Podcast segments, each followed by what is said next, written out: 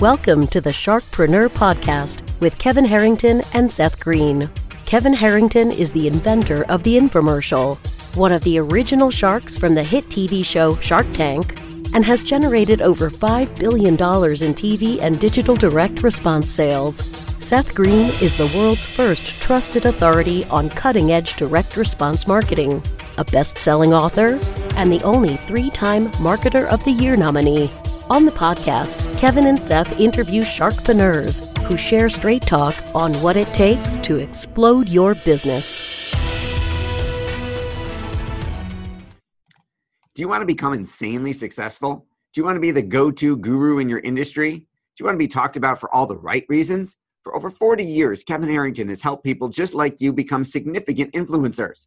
Now he's broken the process down in the Key Person of Influence Roadmap, and it's yours for free. Just text K P I to him at seven two seven, eight eight eight, two one zero zero. Text K P I to seven two seven, eight eight eight, two one zero zero right now and claim your free step-by-step guide.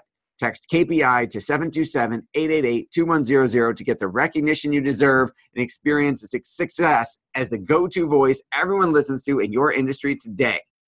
Welcome to the Sharkpreneur Podcast. This is your co-host, Seth Green. Today, I've got the, fortune, the good fortune to interview a friend of our show, one of the very few people who have the distinct honor of being two-time guests on Sharkpreneur, um, none other than David Finkel, who is an ex-Olympic-level athlete turned business millionaire. He is the Wall Street Journal and Businessweek bestselling author of twelve business books. We're going to talk today about his new bestseller, The Freedom Formula, How to Succeed in Business Without Sacrificing Your Family, Health, or Life. And we're going to talk about his concrete behavioral steps of how you and your company can work smarter and create more value in less time. He's also the C E O of Maui Mastermind, North America's premier business coaching company. Um, and I am super excited to have him back. Last time he was here, I had a page of notes for my own business. I can't wait to see what happens today. David, thank you so much for joining us. A pleasure, Seth. I'm really happy to be here.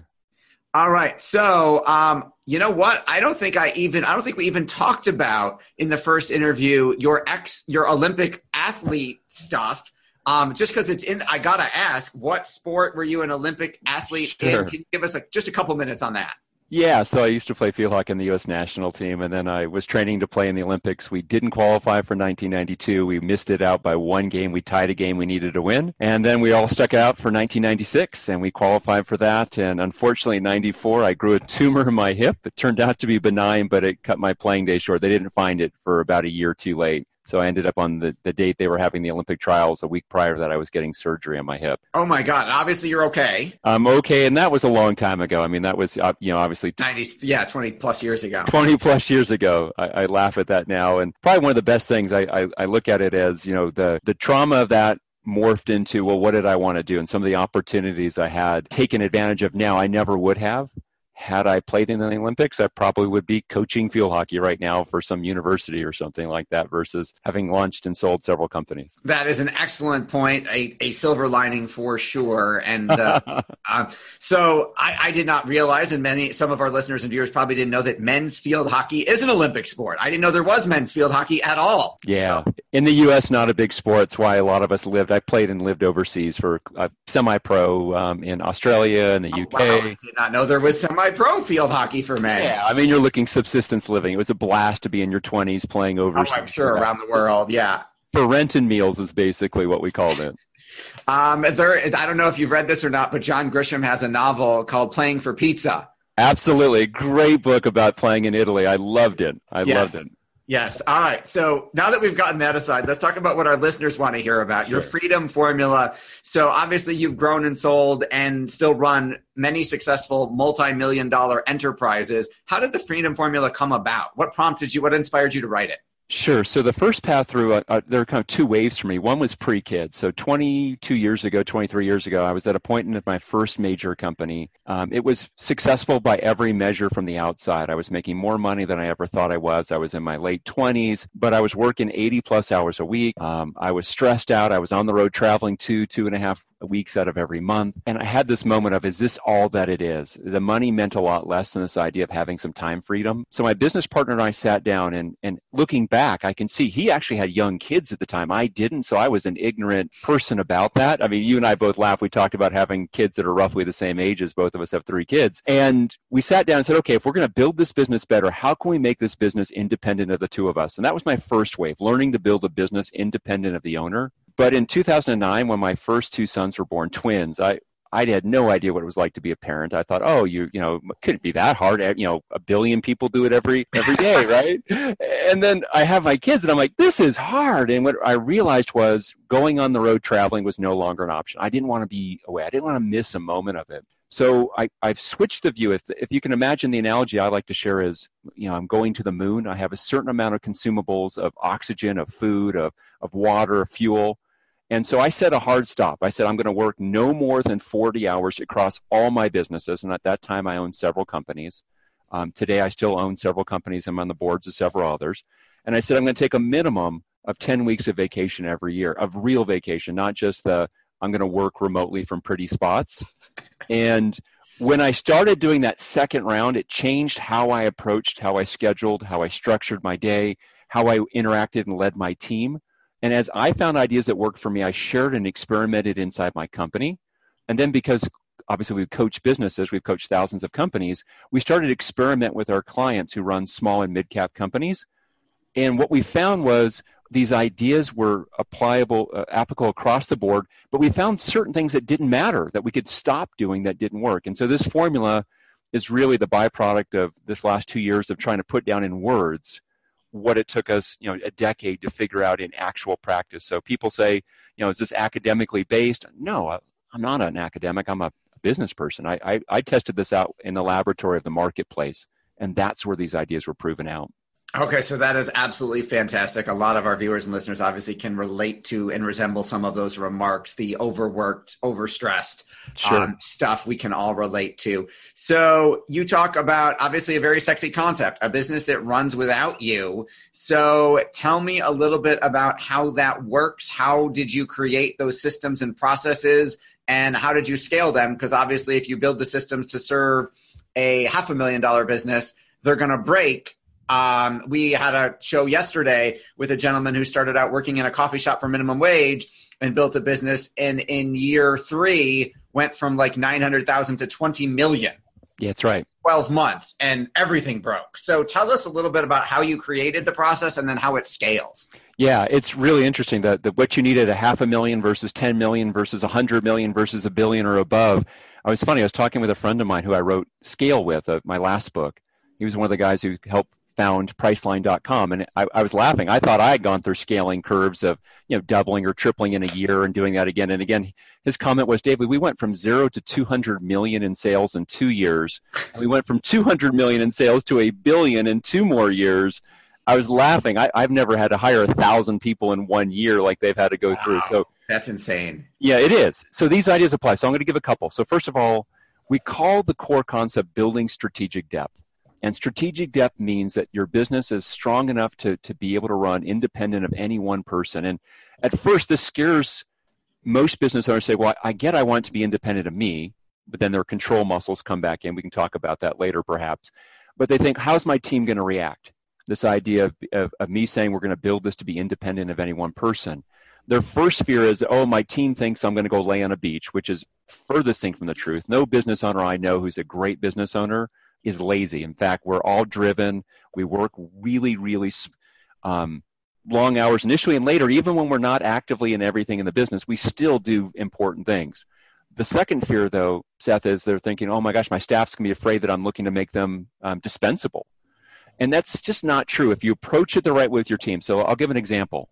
If I'm going to talk with, with my company and explain this concept, I say, look, as it stands right now, if you, Mary, were to go on a vacation right now, when you come back, you come back to a massive mess. It's like two weeks of work is piled up for you. We don't want that. Plus, you know, if I were to get hurt or Angie were to get hurt or we needed to take care of one of our family members for an extended time, I want us to start moving in the direction of building a business that's that's strong enough to handle those kinds of shocks and setbacks so that we are all covered. We're all protected.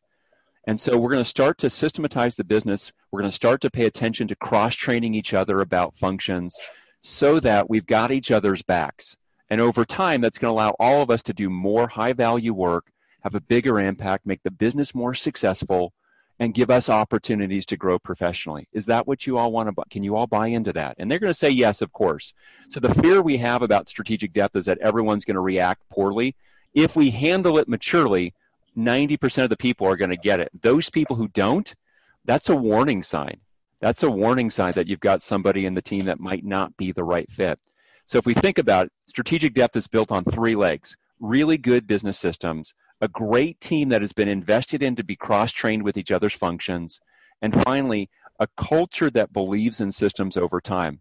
You talked about this this guy who had his half a million dollar, nine hundred thousand dollars um, cafe and went to twenty million. Systems won't take you there. They won't, because the people who, who know the systems at the, the million dollar mark, they're the ones that need to upgrade the systems, refine the systems, scrap the systems, and rebuild them at the ten, twenty, thirty million dollars mark. So the only way this works is if systems aren't, oh, let's create the manual of how we do the business, but instead become a discipline over time of consistently creating systems, cross-training people on them, and then refining, scrapping, and rebuilding as you go. It's, it's a nonstop thing. It's not a one-shot deal.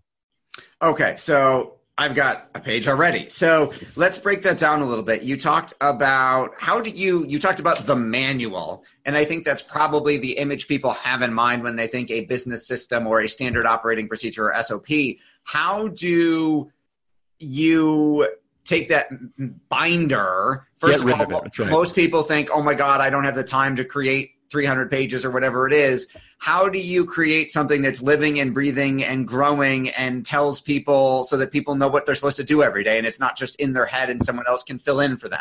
That's right. So I remember, and I'm going to share an example here. And, and for those that are be able to watch this, I'm going to put a quick picture from one twenty, one twenty-one in the book, The Freedom Formula. But essentially what we do is this.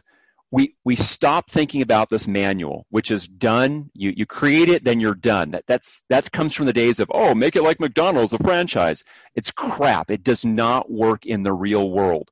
McDonald's, it partially works because their business is so fixed and firm in time, and it just doesn't change much.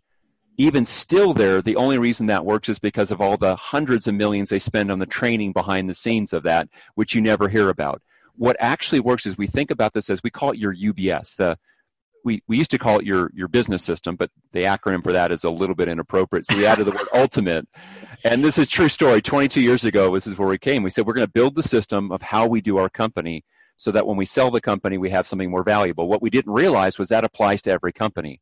So if I think about this as a collection of folders on a cloud-based system, I'm going to think about like one point oh sales marketing, two point oh operations, three point oh finance, four point oh um, leadership, five point oh H R. Or if I'm, you know, I might break apart sales and marketing. I might add, if I'm a if I'm a manufacturer, I'll probably add in their purchasing and break it apart from production. I mean, a little bit of common sense with that. But what I do is I, I start by just getting my main five to seven categories, and I pick one of those folders to start with. So, for example, I might pick um, H R, and I say, great, I'm going to work on three point oh H R. And so I think to myself, what are the three to five, maybe seven subfolders? I might have three point one hiring, three point two onboarding, three point three benefits admin. And then all I do is I load what I currently have. For most people, Seth, the business systems they have are one of three places.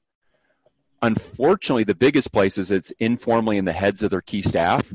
It's never been written down. If someone leaves, it's like taking a whiteboard that's been put on there with, with you know, this uh, semi-permanent pen and just wiping it all clean. You lose all that knowledge, all that institutional know-how gone. The second place it is is informally in little Post-its or sticky notes or or scraps of paper around someone's desk that were little cheat sheets for them. The third place is in it, it might be in a in a document, but it's probably just on an individual's computer, their laptop or desktop. It's not been centralized. So if I think about doing it on a Dropbox or a Google Drive, or um, you could use, you know, Microsoft has their, from the three sixty-five has their storage with that. We we use a company called Ignite. I mean, it, they're all the same type of thing. Um, and what it does is it lets us centralize those documents to one place. So I load what I have, and then I ask one question. what's the one document or the one system, the one checklist, the spreadsheet, the video training, the one system that the lack of it hurts me the most in this area. And then in the next ninety days, I work on that one system. And then the next quarter, I ask the same question. And at first, it goes very slow. But the moment I start doing it in H R, then perhaps my admin person who runs my administrative side of the business, she sees it and says, well, let me do the same thing over here. And then my marketing person, he sees it and says, you know what, I can do the same thing over here. And now I've got three or four champions doing it in different areas. And here's the key part, though. It's not a one and you're done. It's just a little bit of extra effort, five, ten percent extra as you go through your typical work week along the way. So it becomes this cultural commitment, not just a, oh, it's a task that I check off. Because the task that you check off, it'll be out of date the moment you finish it. And it needs to be a commitment of the whole company to create, to use, to refine, to put back. And I'll go one more comment here, Seth. The number one thing that screws people up on this is they don't name their files the right way. The hardest thing is if I can't find what I'm looking for in this, quote, U B S, unquote, within probably thirty seconds to a minute, I think it doesn't exist. So I recreate it. Now I've got two versions. So my changes get split between two so that they're less valuable. And if they're less valuable, people don't use it as much. If people don't use it as much, it becomes even less valuable and it degrades that way. So I, I, I make sure I name the files keyword rich for how someone would search for it, not how I would search for it. So are people going to look for it as the, you know, the marketing scorecard, the marketing metric, the marketing dashboard? So just getting clean on some of these titles make it easy for people to find. And if they can search the folder and find it, then everything starts to spiral up and becomes better. Okay, that makes a ton of sense. So let's say, let's leave the systems conversation for a sure. minute. We've got to have people to run those systems. How do you hire, what type of, is there, you mentioned H R, is there a system for hiring? Is there a system for training? How does how does that get built and how do those work? Yeah, great question. So, you know, a key role of any leader is to make sure they have the right people on their team. And so I'll, I'll just share two quick ideas that I found that most people do wrong when they're hiring. Um, the biggest mistake that they do is they hire blind. What do I mean by that? They have a vague notion of who they're looking for. And and I can show this in experience because when I hire the first person that doesn't work out and hire the second person, almost always the second person is slightly better, not because necessarily I did a different search process. The big difference is I know more cleanly who I want. So what we tell our clients is before I hire, the gold standard is I figure out who do I want to do this role, what qualities, background experiences, technical skills, Um, cultural fit matches, um, and others. And I put it in writing. We actually have a document we use with clients for that part of it. And by having it in writing, we narrow that down to, we call them the must-haves. Because I can't have a wish list of twenty-seven things. I need a left-handed Russian speaker who also knows coding and, by the way, is incredibly good with people and knows accounting. No way. I need the three to five absolute non-negotiables, and I hire for the non-negotiables. That's the first thing. If I hire for the non-negotiables, my odds of, of hiring well increase. The second one I watch people screw up all the time is they, they take twenty, thirty hours in the interview to find the right person, and then they blow it by how they, quote, make an offer, unquote. There are certain things that people all know to be true that are just not true. The best practice is I never make an offer. Instead, as I go to my interview process, on the midway part through the interview, I clarify to make sure we're on the same page, money, what the travel and other requirements of the position are. I make sure that they really want it while they're still in the selection frame. And so in my very last interview or second to last interview, all I have to do at this point is I've already talked about money. I've talked about what onboarding looks like. I've talked about why they want the position, why they think we should pick them. And now I just say, you know what? Congratulations, you're our person. I don't I don't say, here's my offer, because then it flips the roles, and now I have to kind of sell them wrong.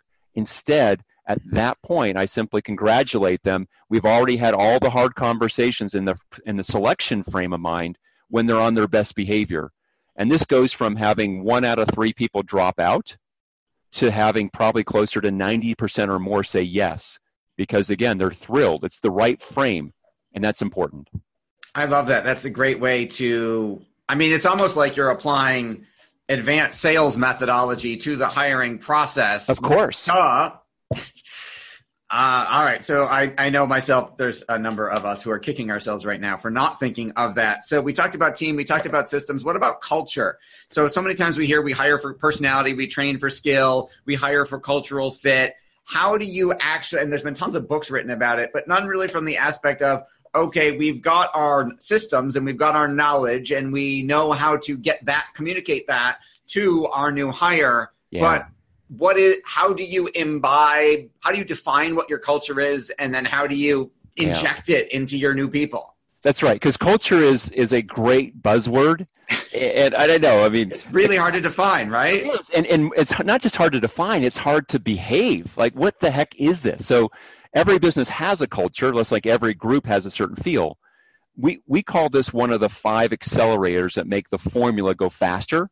This is Accelerator four. We call it Cultivate Your Culture. And so I'll give one really important idea. It's Chapter eight for anyone who's reading the book. And specifically, we, we, we think to ourselves, like, I'll give an example with my company. One of our cultural elements is we eat our own cooking. We're a business coaching company, and we recognize for us to be as good as we can be, we have to be a product of our own coaching process.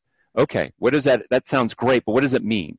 So inside of a company, I want your listeners to think, what are the cultural elements that we want to have? You know, we, we're a high integrity place. Okay, well, what does that specifically mean? So I think of what the element is, okay? In this case, we eat our own cooking. And then I think to myself, what's one story that embodies that? Culture comes from things like sharing stories, celebrating victories, highlighting different elements, values that you stop and ask about, modeling it. But storytelling is one of the easy ones. And so here's the cool part. In my culture, we in Maui, we have six cultural elements that we focus on. So all I need to know is the culture plus six stories. That's all I need to know at an absolute minimum. I can even cheat by having it written out. Or we talked about systems. If my company is larger, I can have me, the C E O or the founder, sharing in a video, here's the cultural element.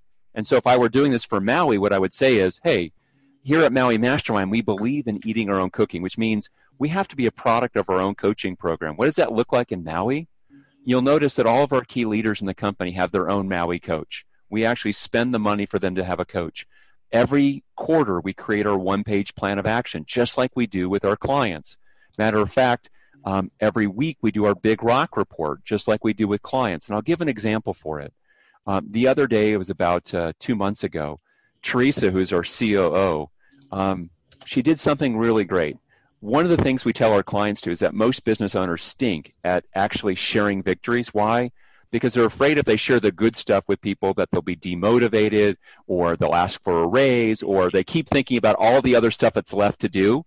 And if we as an owner can't give ourselves permission to feel victories and progress, then we're not particularly motivating for other people. So Teresa had shared on two months ago, we're in our team meeting, and she led us starting off by having all of us write down two or three victories from the prior the prior two weeks before we had met before, and then she had us share that. These are the same things that we coach our clients for. And when you're faced with a tough choice here, we want you to ask, how would we coach a client to face the same situation? So that's me telling a story, and I've transmitted an important cultural element. So I think of the element, one story, I match them up, and at a minimum, I'm going to retell that story to every new person who comes in. And, and I can scale that up. That's one layer of starting to slowly, manually build your culture. That is awesome. I absolutely love it. I know we're running short on time, and we could spend, and you do spend days and days and days working on this and talking about this. Um, where can our Sharkpreneur followers and fans go um, to learn more, get the book? And I know you've got a very special offer for them. That's right. So first of all, they can get a copy of The Freedom Formula at any of the booksellers they like to be. If that's Amazon or Barnes and Noble, or if they're in Denver, it's the Tattered Cover, whatever they like, wherever they like to buy books. But if they're looking to find out more about the book, and once they get it, they should go here anyways, because we have a real good value add with the book about a toolkit. It's called freedom toolkit dot com, freedom toolkit dot com. They can get their copy of the book there, or it links to the different booksellers. Um, but one more thing, if they simply get a copy by October fifteenth, and email our office, and I'll give the email in just a moment. There, um, it's an honor system, so I'm hoping they'll be be good about that. We've got one more bonus, which is um, about three months ago, I recorded with a really good friend of mine, an entrepreneur who happens to be a C P A as well. We did a one-hour training called The Five Profit Levers. And this is a six-page P D F tool that we created for our coaching clients. So these are the five best leverage points in any company to increase profit margins and bottom line cash. And and so they'll get the video and the P D F tool. They just simply email um, that they've gotten the book to bonus, B O N U S, bonus at Maui Mastermind dot com. That's my coaching business. Bonus at Maui Mastermind dot com by October fifteenth. So I think they're going to love the book. It's basically going to tell them, look, everyone says work smarter.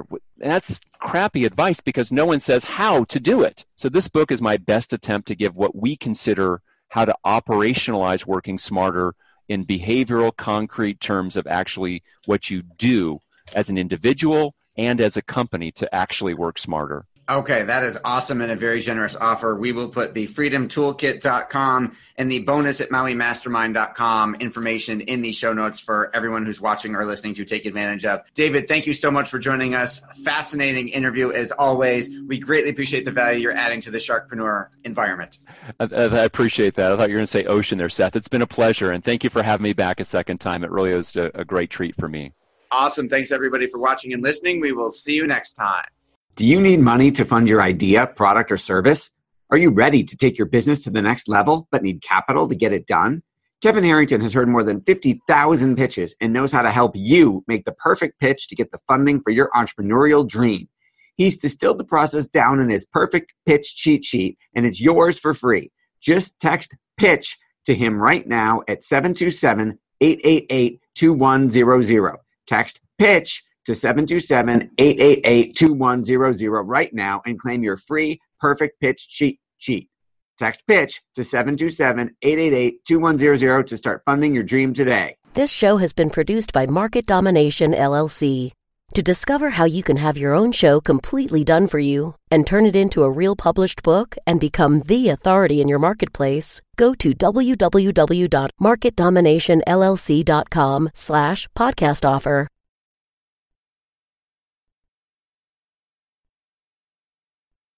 This podcast is a part of the C-Suite Radio Network. For more top business podcasts, visit c suite radio dot com.